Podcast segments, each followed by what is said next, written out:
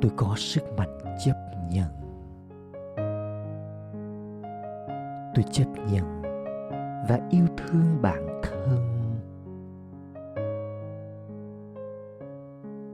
Tôi tôn trọng và chấp nhận mọi người như là chính họ.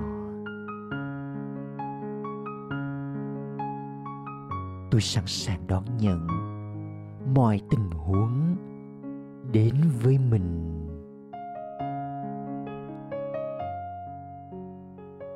Tôi không thẳng thường chối bỏ ngay bất cứ việc gì hay bất kỳ ai.